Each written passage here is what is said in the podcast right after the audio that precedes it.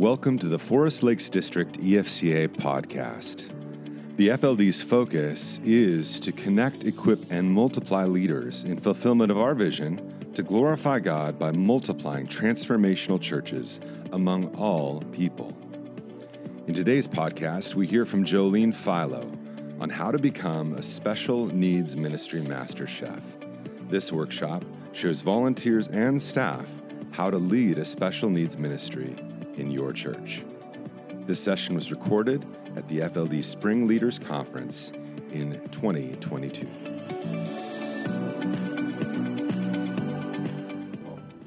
So, uh, we are going to talk today about how to become a special needs ministry master chef. But I want to let you know a little bit about me first so you get the I, you know, why am I here and what am I talking about and where did I come from?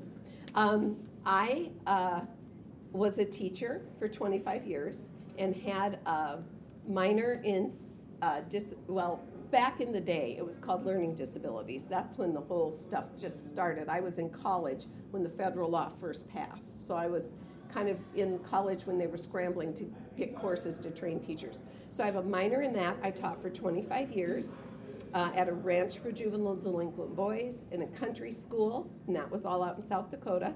Then we moved to Iowa. I coordinated the Talented and Gifted program in Boone, Iowa for five years. Then I went back to teaching third grade and fourth grade and integrated a lot of kids with IEPs and a variety of behavioral or physical disabilities within my classroom.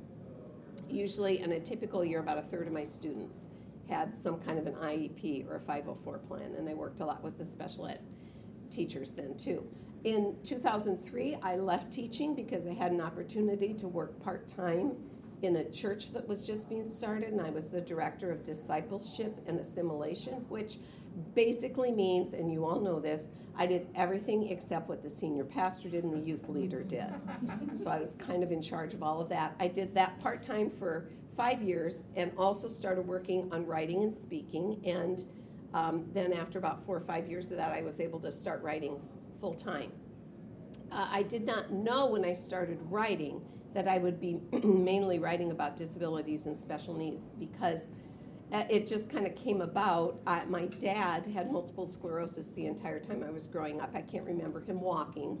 And he lived, uh, he was diagnosed in 1959 and died in 1997 and was in a wheelchair most of that time, last 14 years in a nursing home.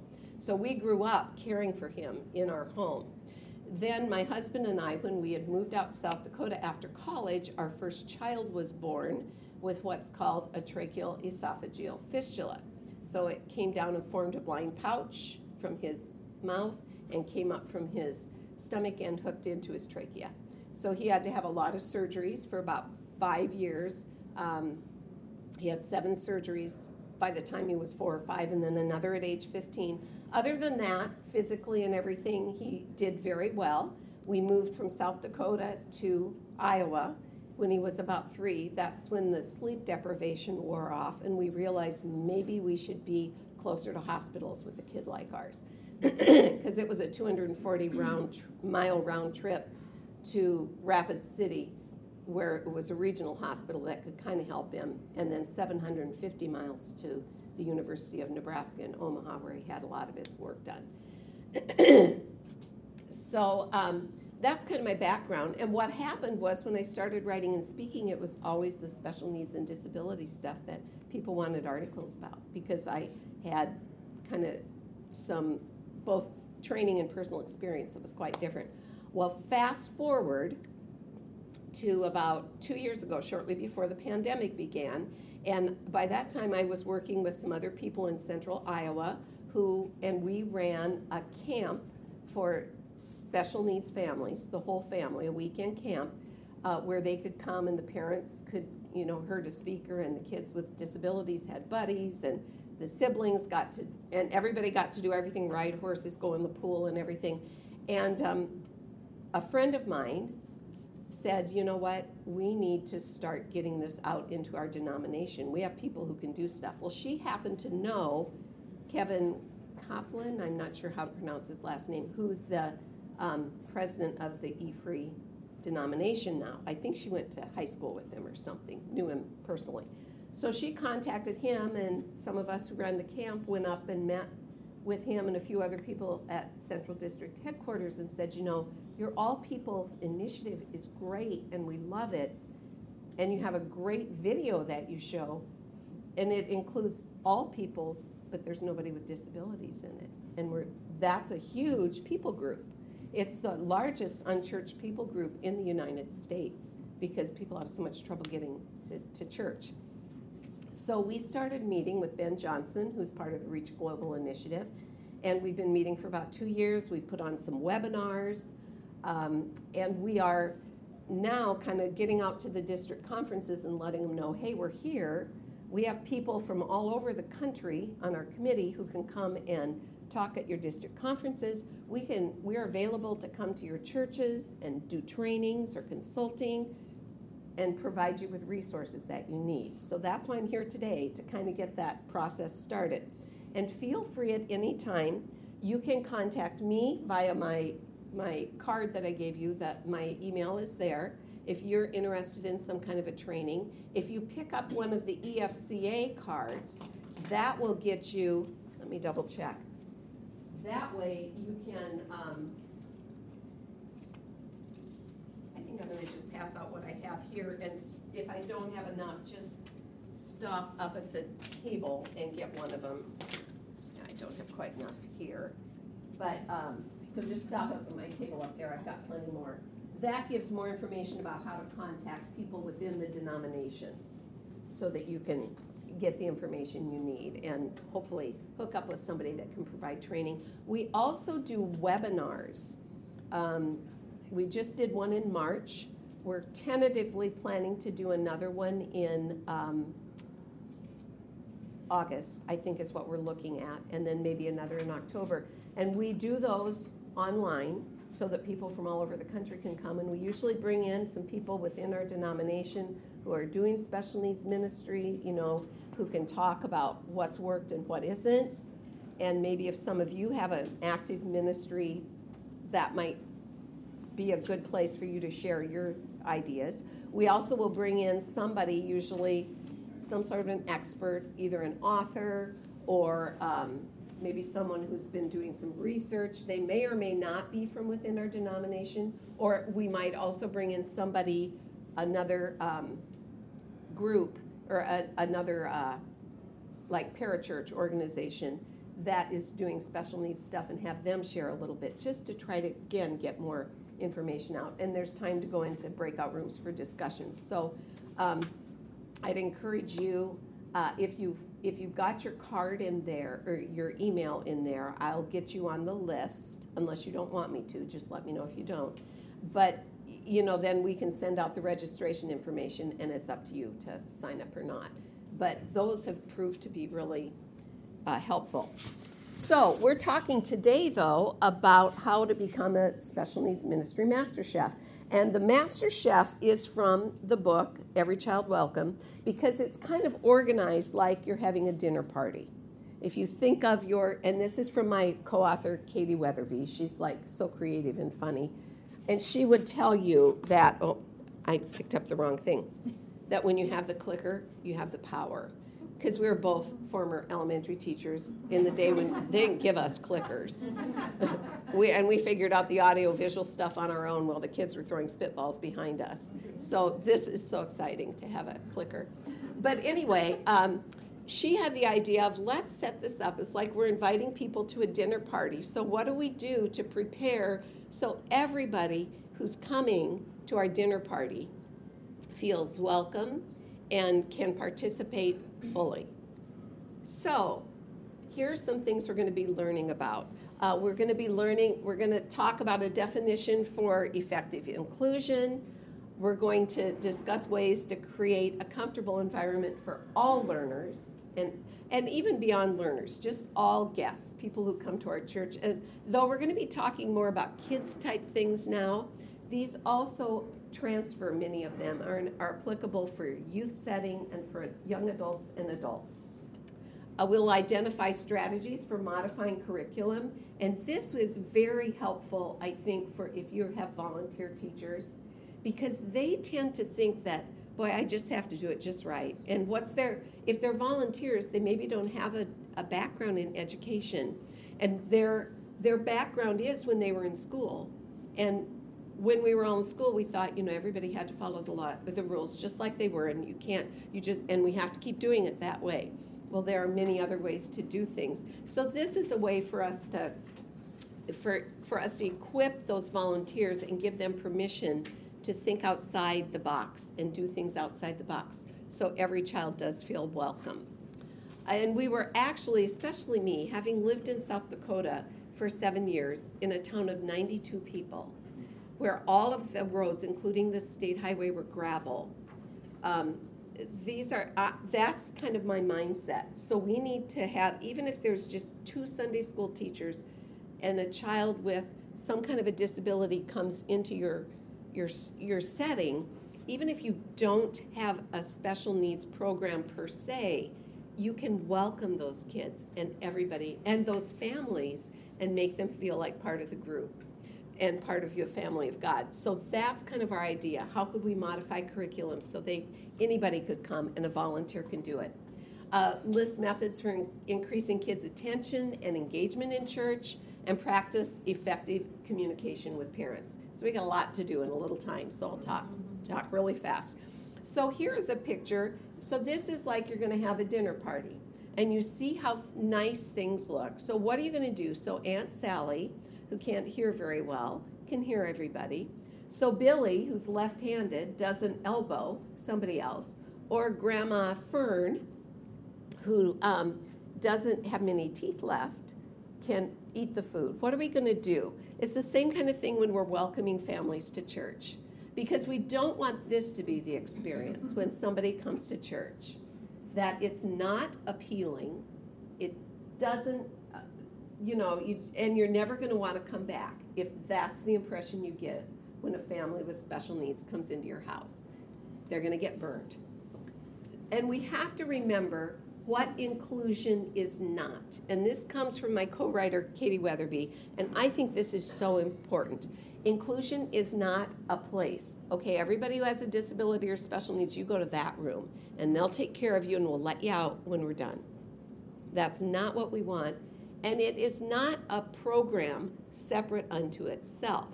It should be a, a be, it might start as a program, but it should eventually infuse and seep into every other program into the, in the church so that everyone knows how to make people feel welcome. The youth program is going to infuse the children's program, the nursery, you know, adult ministries, worship time, everything. So everyone feels welcome. So, what is inclusion? It's the body of Christ.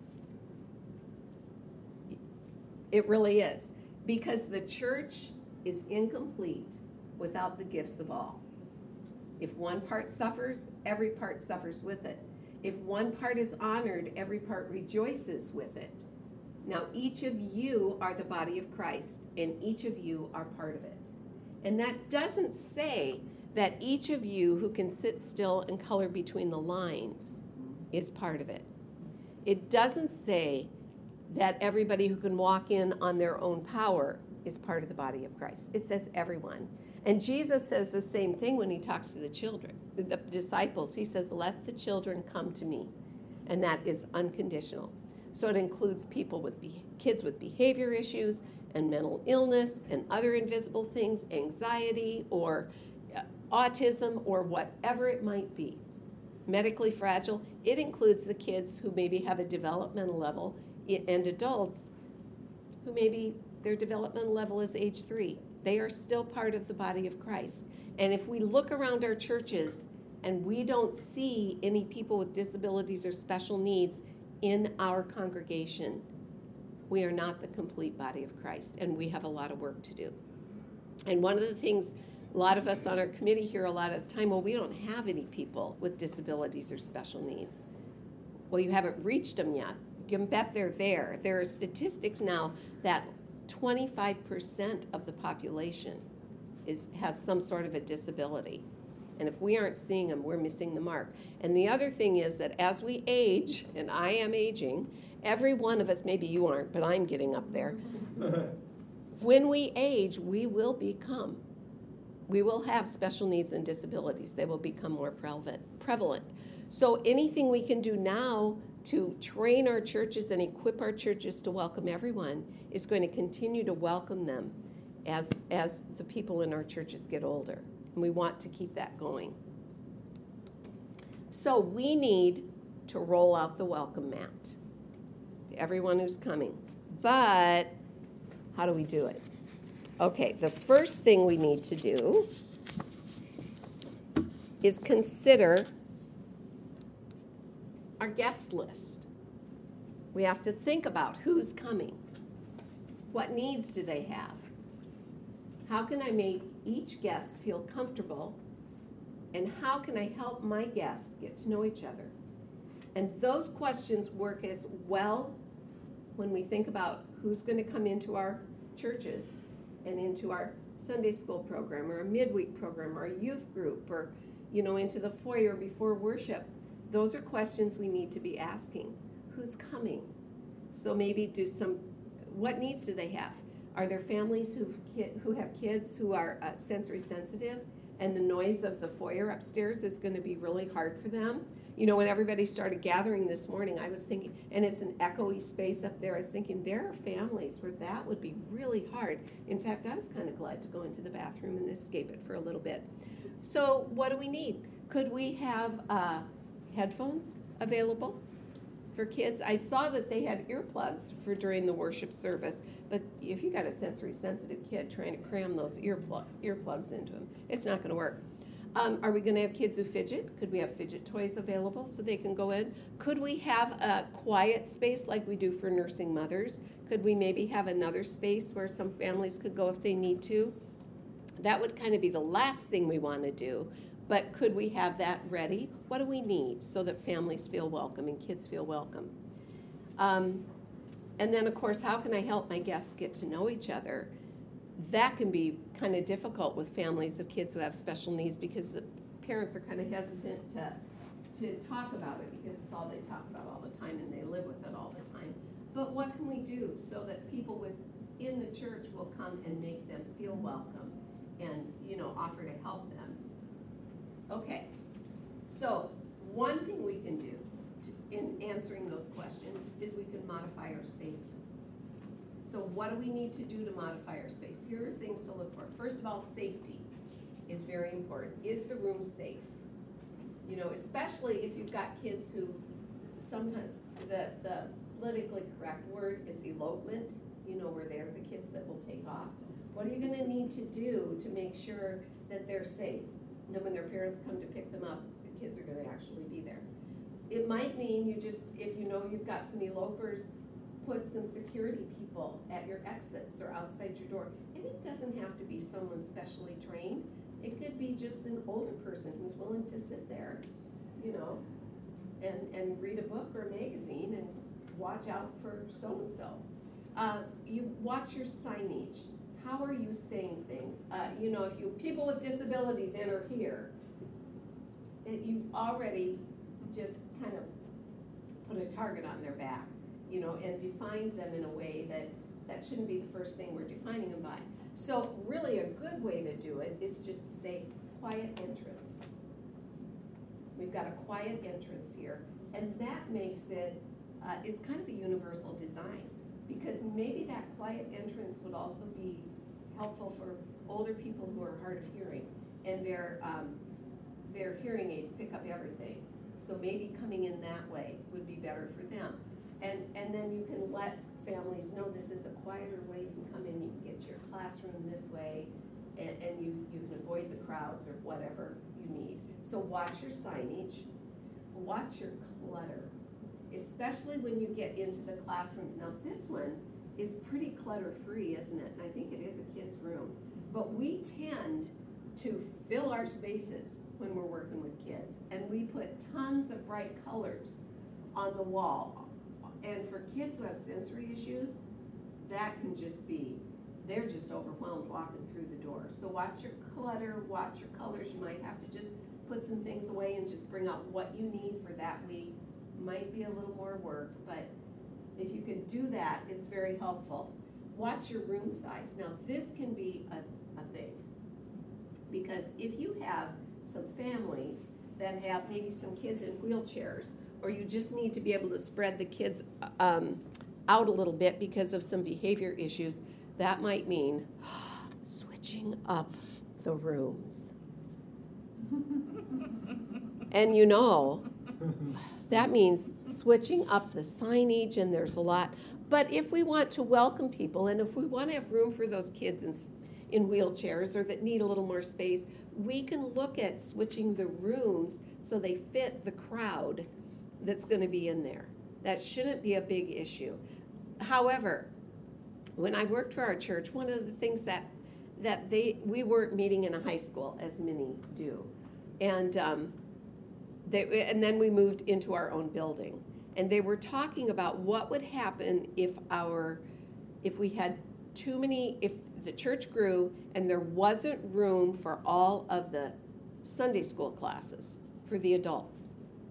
And the thought was, well, the kids were used to meeting in kind of in foyer and open areas for Sunday school when we were in the high school. And the only and we had to do it that way because the only other rooms we had access were to were like biology and chemistry rooms and we didn't want the kids in there. Yeah. It was just not going to be good. So the thought was, well, the kids are used to meeting in the foyer, so we'll move them back out into the foyer. And I was like, uh uh-uh, uh, we are the grown ups. We can meet in the foyer in the open spaces because we have better attention spans and we can meet there. The kids get to stay where the kids are. But you hit that kind of thinking all the time. So you just, and we kind of have to be the ones that advocate for the kids. So watch the room size, watch for those escape routes. We talked about that a little bit. And then you need to kind of think through what if?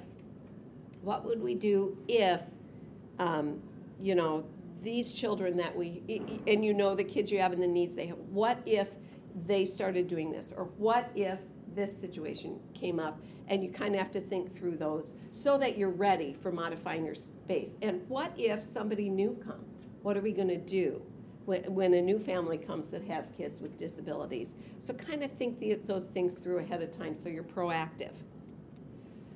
Okay, so here's some things we can do to be more welcoming and safer because always safety is the issue. Uh, you can have greeters, just train some greeters to be looking for families that maybe have a child that has a visible disability or you know you kind of they have their antennae up that maybe they wonder, there's a child with an invisible disability, we might want to think, you know, if you've got a lot of kids, if you've got some kids that don't make eye contact very well and kind of have some little tics or, you know, just uh, just anything that might indicate, huh, I wonder if we've got a, a divergent learner here that we, and I want to make sure, make them feel welcome and find out from the parents where would we go to Sunday school and get, and have stealth greeters too. So train your regular greeters, but train people within your congregation to be watching and welcoming of other people. Um, parking lot attendants, if your church is big enough for that, make sure the parking lot attendants, if they see a family that, um, and it doesn't have to be just a family with disabilities, but if you got a family with eight or nine kids streaming out of the van, you might tell them, well, why don't you come park up here where it's a little easier for you to get in? You know, or if a family would come with triplets and they've got all the cart, it, it just be nice and give them the. I, I always, uh, my husband and I always talk about that, where if you park to, we park to the back and they, we have our um, competitions of which of us is going to be holier. Because we park further away from the church for the good of all. but you know, you can train your your uh, congregation to do that too. Just kind of park further away so these families that maybe have a harder time getting into the church can. Um, and then ushers, make sure that they know what's available if you have earphones or if you have fidget toys or uh, if, if they have someone in a wheelchair with a mobility issue, a walker, whatever, maybe help them and this is one that um, I, I like, I would like to see adopted more often. Even the people, if you have, if you set up your worship center with chairs, you know, that come down and go up, instead of having all the people with mobility devices, whether it's a wheelchair or scooter or whatever, having them in the last row because then you can just put the wheelchairs in. And my dad always sat in the last row, behind the last row, because there was nowhere else. I was just at a funeral in my home church this this um, past weekend, and they have taken on both sides in the middle of the sanctuary. They've cut down some pews so that wheelchairs can go in the middle instead of always being in the back. Can't we do that if we set up chairs in our worship area? Just leave a few free so that you know ushers can take people up into the the center of the congregation so they don't always feel like they're on the outskirts.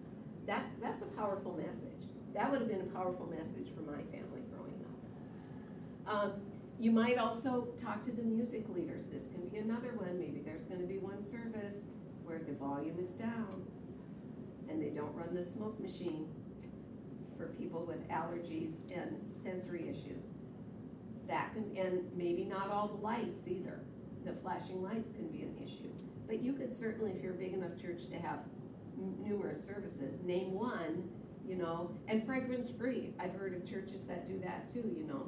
Let's just have this one be a sensory sensitive service. That can be a hard one to get across to, to some leaders too, but you just have to keep preaching it. Um, you might want to make sure, if you know you've got some medically fragile people within your congregation, children especially, uh, or maybe some children that have epilepsy or some other issues or heart problem or whatever. And this again, this is universal design that's good for everybody. Maybe talk to medical people who attend your church and see if you could work out a schedule for so that there's somebody with medical training at every service, whether it's a doctor or a nurse or uh, an EMT or a paramedic, so that if an emergency happens, you've got people there who can help out. And that I can tell you, as the parent of a child who was very medically fragile, that would have eased my concerns a lot to know, okay, if something happens, we're good. The camp I help with, we have a doctor there all weekend. And you know who's needed it? The volunteers that serve. They've had to, we've had a couple times where they've had to go, uh, been, be taken to the hospital. None of the kids with disabilities yet. And then um, have the security, we talked about people, you know, manning the exits or whatever. You might need to um, train some people to do that. And then just other helpers.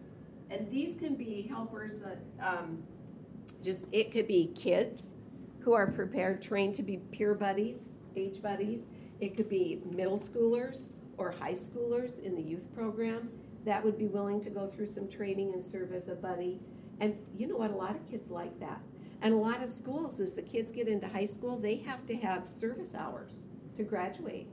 And, you know, churches can work with the school, and I filled out some of those. You just have to fill a form out and send it back. It's pretty easy. And if that gets you some volunteers, great.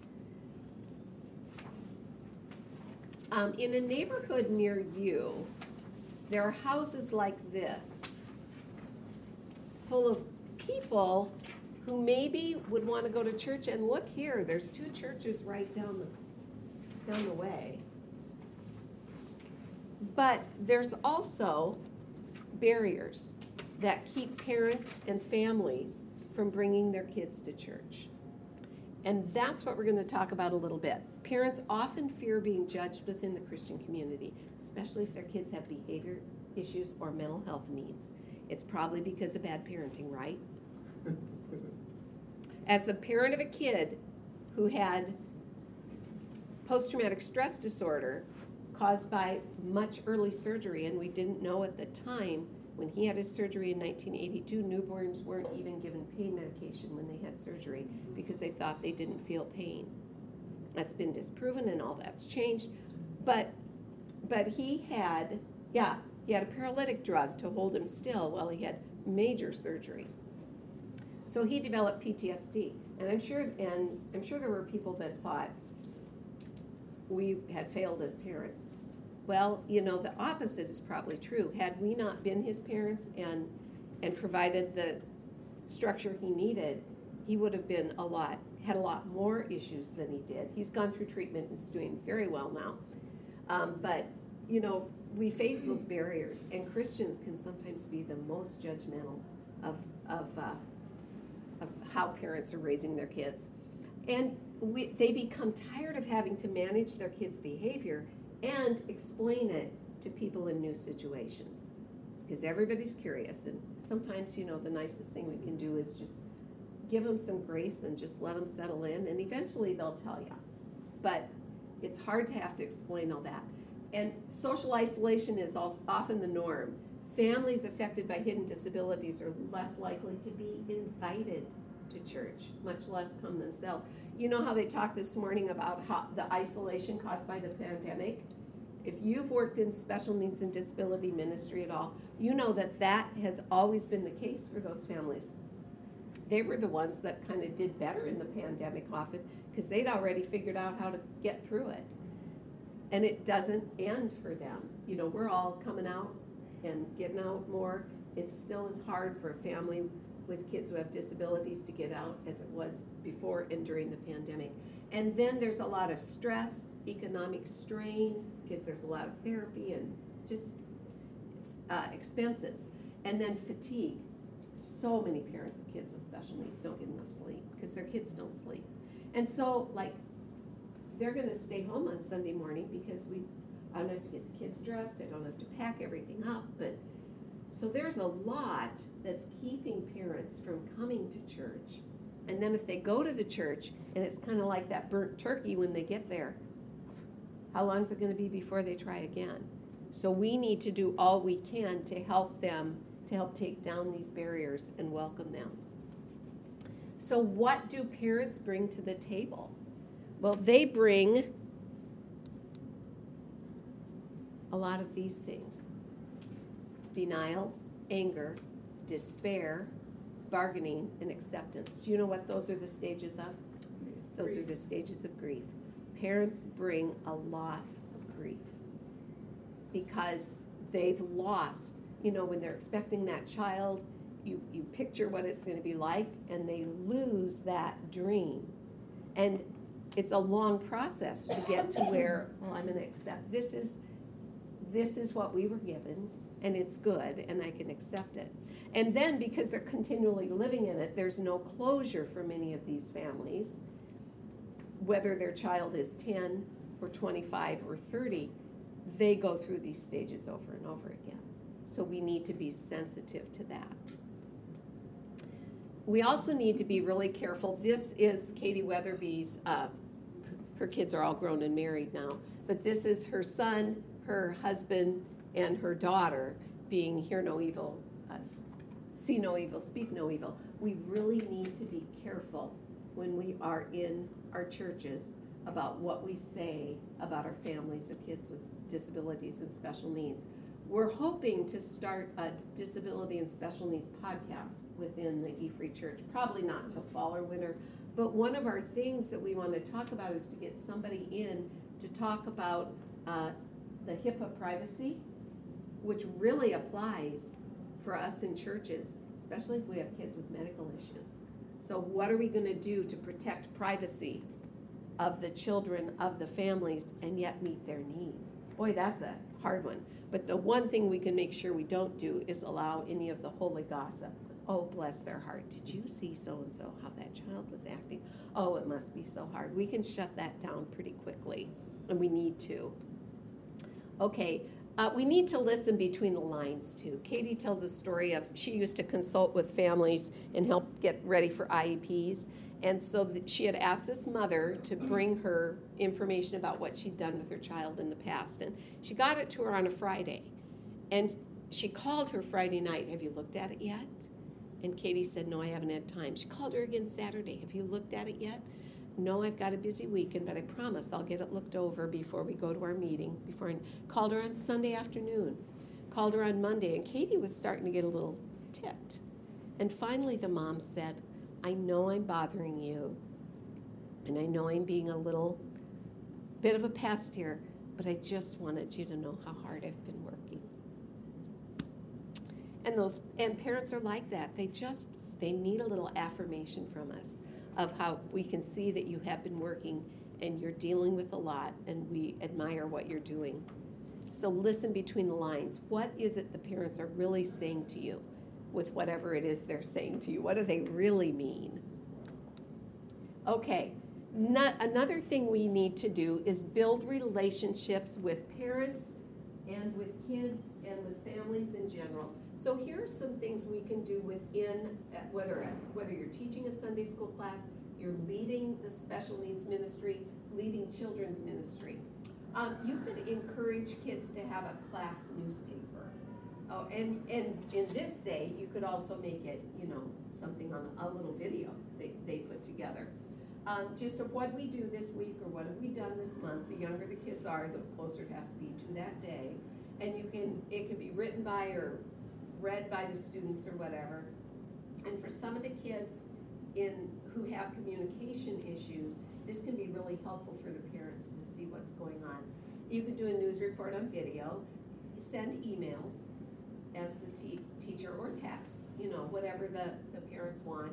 Uh, phone calls always help, especially if you can call and say, "Did you know that that uh, Letitia today actually went and did a puzzle with another child?" And if if you knew that that was something unusual for them, that's really going to warm a parent's heart. Um, you could have a Facebook group, a private Facebook group, and share ideas and get to know each other on that. And then you can have a parent volunteer kind of co op model where sometimes, and sometimes parents want to do this because they don't know if anybody's going to be able to do what their kids need, you know, meet their kids' needs, so they don't mind being there. And then our job is to kind of get trained so that the parents can have some free time but kind of do that co-op model where you take advantage of their expertise, but then move things along, train some other people so that the parents finally feel comfortable with the child, leaving the child with someone else, and the parents could maybe go to a Sunday school class or whatever is happening. Um, at our camp for kids with special needs, my husband always volunteers because he was a cardiac cath lab nurse for years. And the first year we served, there was a little girl there who had all sorts of heart issues and a feeding tube, and our son had had a feeding tube. So my husband is like, I can do the feedings, and I can. And the parents just had such a hard time leaving their little girl with him. The next year he had her again, and by the, after that year, the parents were willing to let Hiram help out. And they told us later this was the first time we'd ever left our child with anyone. And a year or two later, they went on a mission trip overseas because they now felt comfortable leaving their daughter, not with our husband, but with other people. So it can take a while, but I mean, what a gift we're giving to them. Uh, we can also do some proactive planning. We can have transition information if we've got kids going from one Sunday school teacher to another one the next year. And uh, you could have the next year's teacher observe in May what's being done in the other classrooms so that they have an idea.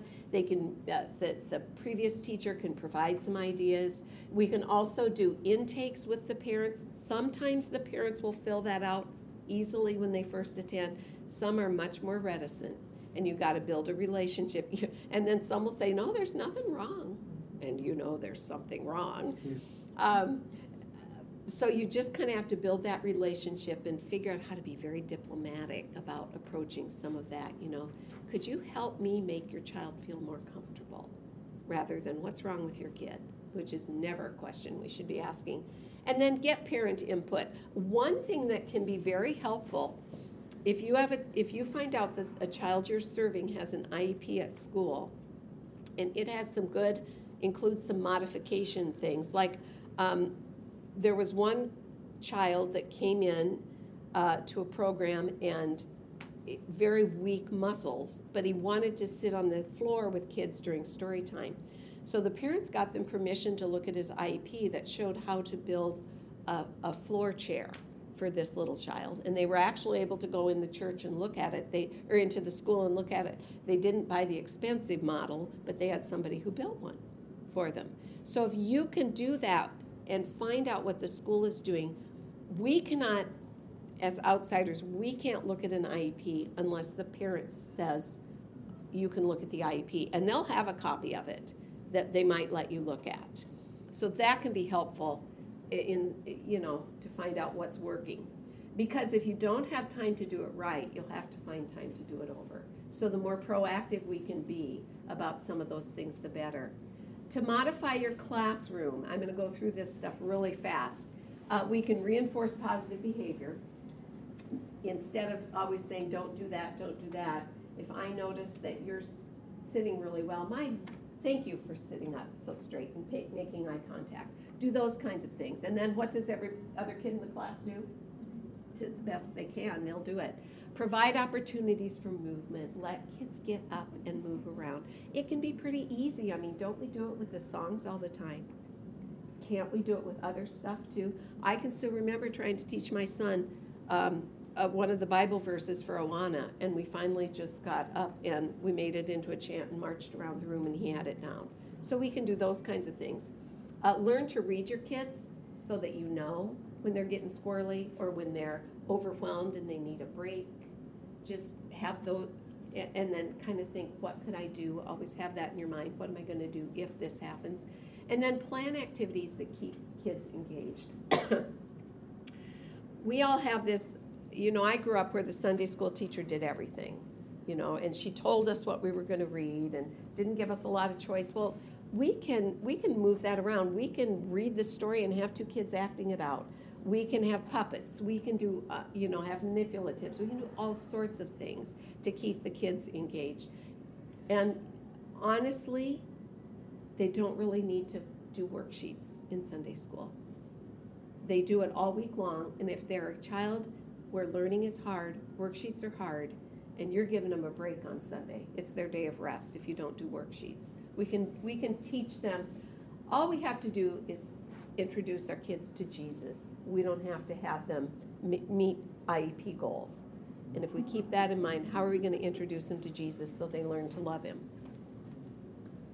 Uh, modify your lessons. This is a picture of Katie's kids. Her daughter was a, was uh, in, in the Christmas program. Her daughter was an angel. Her son couldn't read yet, and he got to be a holy cow. and the, there is a way in the Christmas pageant to make every kid part of it, isn't it? Isn't there? Well, if we can do it for the Christmas pageant, we can surely do it in our Sunday school rooms. Figure out a way for every kid to be a holy cow. Uh, a few ways. There's kinds of four types of lesson modifications that you can do. The first one is how we input the information. So, how are we going to give them the information and modify it so everybody can learn it? So, uh, this is where, you know, if you've got auditory learners and you read them the story, they're going to learn. But what about the visual learners? Could you also have a simple things, flannel graph? Could you have a little video about it? So there's, can you have them get up and move around to it? Then you're getting visual learners, kinesthetic learners, auditory learners. Um, do you need to have some way then when we go to output, how are you going to know they learned? Well, if everything is all about, uh, you write it on a worksheet or you tell me about it, any child with a communication issue or a developmental delay is going to have trouble. So let's figure out some different output ways, and we've kind of talked about that already. I'm trying to go really fast, I'm sorry, because we got out so late. And then what's your level of support? How are you going to be supporting each child in your classroom? This is called hand over hand, where when a child is young, you know, when they're learning their letters, at some point you put your hand over their hand, but you don't keep it that way. You pull back as you can. So we have to figure out what's the level of support they need to, to succeed and feel like they're part of the group. And then how do we start making them as independent as possible? So it might mean that when this child first comes, they're going to have a one-on-one buddy that goes to them with to Sunday school. Then they get to where they're comfortable within the classroom, and they only need the buddy to go with them when it's all the kids together singing songs at the beginning. And then there are going to be some kids where maybe they aren't going to be able to be integrated, and so their best level of support is to have a separate classroom, but bring in a few typically abled kids to be part of that class. There's lots of ways to change that level of support. And then how are we going to make sure everybody participates? You know, what are we going to do so that everybody has a chance to be that holy cow?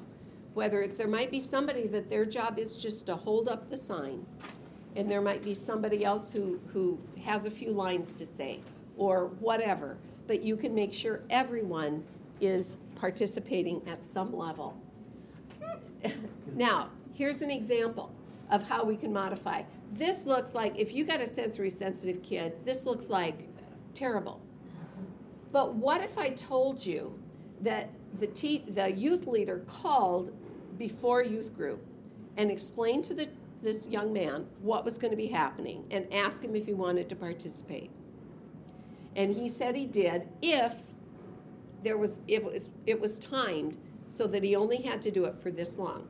So right over here, we've got the person who's timing. And we've got a couple people back here watching so that if it does get to be too much for him, they can help him go to a quiet place and get him cleaned off right away. All of a sudden, they have figured out a way for him to participate as fully as he can. And look, he's involved with the group. And there's a couple other kids back here who didn't want to participate, but they gave them a different job then. So there are ways we can think ahead so that everybody can be involved. Okay, and then a couple other things. If you're working, having kids work together, this is another idea. So they're in groups of four looking, drawing a picture or something. So you could have one person be the timekeeper to make sure, you know, you're only going to do this for a minute or two, and you've got somebody to encourage him. This could also be the case with this young man. There's somebody encouraging him and telling him, okay, the timer timekeeper is saying you got this many seconds left. The encourager is saying, keep it up, come on, keep it up. You're doing great. Um, you got a reporter, somebody who's just keeping track of ideas that get generated or what kids other kids are doing to be helpful so that you can tell them about it later and then you got a but watcher and that's the person who watches for those people that say, well, it sounds fun, but I don't think it's going to work. And because that's just a way of, of discouraging people. So, those are some ways you can kind of give out jobs. And then, whew, that was um, a sprint. Do you have any questions or anything you'd like to ask me? I know we need to go get our lunches. I know, it's just. And this is like one of a weekend's worth of workshops that, like I can do a weekend training for volunteers and people, you know, of logistics that goes into more of this kind of stuff. So, yes. I do have a more logistical question. Yes. um, okay, so trying to sum this up in a quick nutshell. Smaller church, don't have a ministry yet for any special needs, but I know like someone that really helps out with Sunday school a lot, has a grandson she would love to bring. At school, he has a one-on-one para. How do you incorporate, like, do we need to train people to be kind of a para sort of person? That Is that appropriate in a Sunday school setting? Yes. Kind of, um, I mean, they don't need the paraprofessional training of someone who's with right. a child six hours a day. You're talking one hour on a Sunday, right? right? And and in a small church like that, that's where you start. In any church, that's where you start. Who's coming that needs support? Start with that child, get that done. People will hear about it, families will hear about it, and you'll start getting more families. So, yes, if you could find one or two people, it's really ideal to have two people that you could train to kind of be a buddy with that child within the Sunday school class. And if they're interested, you could just set up a meeting with the family and say, you know, what do we need to do? What are the things that work best at school? You know, what can we do? How can we modify that? And if you've got anybody in your um, congregation, uh, people that are really good at that are if you've got any teachers or retired teachers, they can be very helpful. Do you have any kind of speech therapist, occupational therapist, physical therapist? They can be very helpful. Does anybody else have any other ideas? Nurse. A nurse, yeah, if you've got nurses. Yeah, yeah. So any of those kind of people, or somebody that just has a heart for it. And that can be a good place also to get maybe some high school kids that are interested in going into education or special ed. They can be good too. And the reason you want to get a, at least two is so that they can trade off mm-hmm. and have, you know, schedule themselves differently. And once that happens and people watch, you know, if it's successful, you're going to get more and you're going to get more and you'll get more people in your church interested too. But just start with where you're at and what you've got. Okay, thank you. Yeah. Anybody else? What's the name of the camp in Iowa? Um, it's actually held at Hidden Acres, um, it, which is the Central District camp, and we call it the Wonderfully Made Family Camp. Great, thank you. Yeah.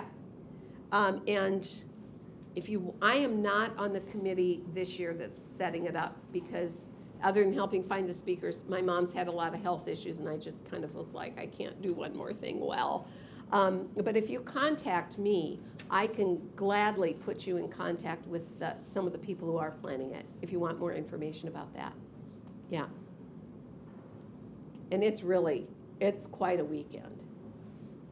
Uh, and the people, like, I'm just like, oh, I think I'm, I need a but watcher for me because this one getting said, how about we have a carnival at the camp?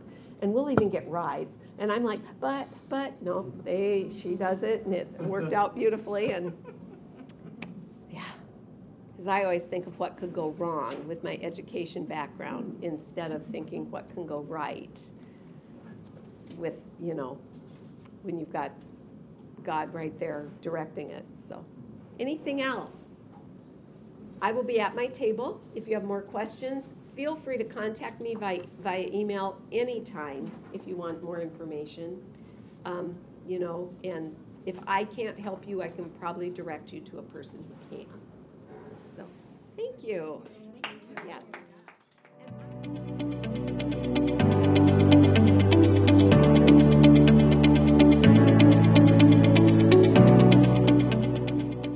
Thanks for listening to the Forest Lakes District EFCA podcast.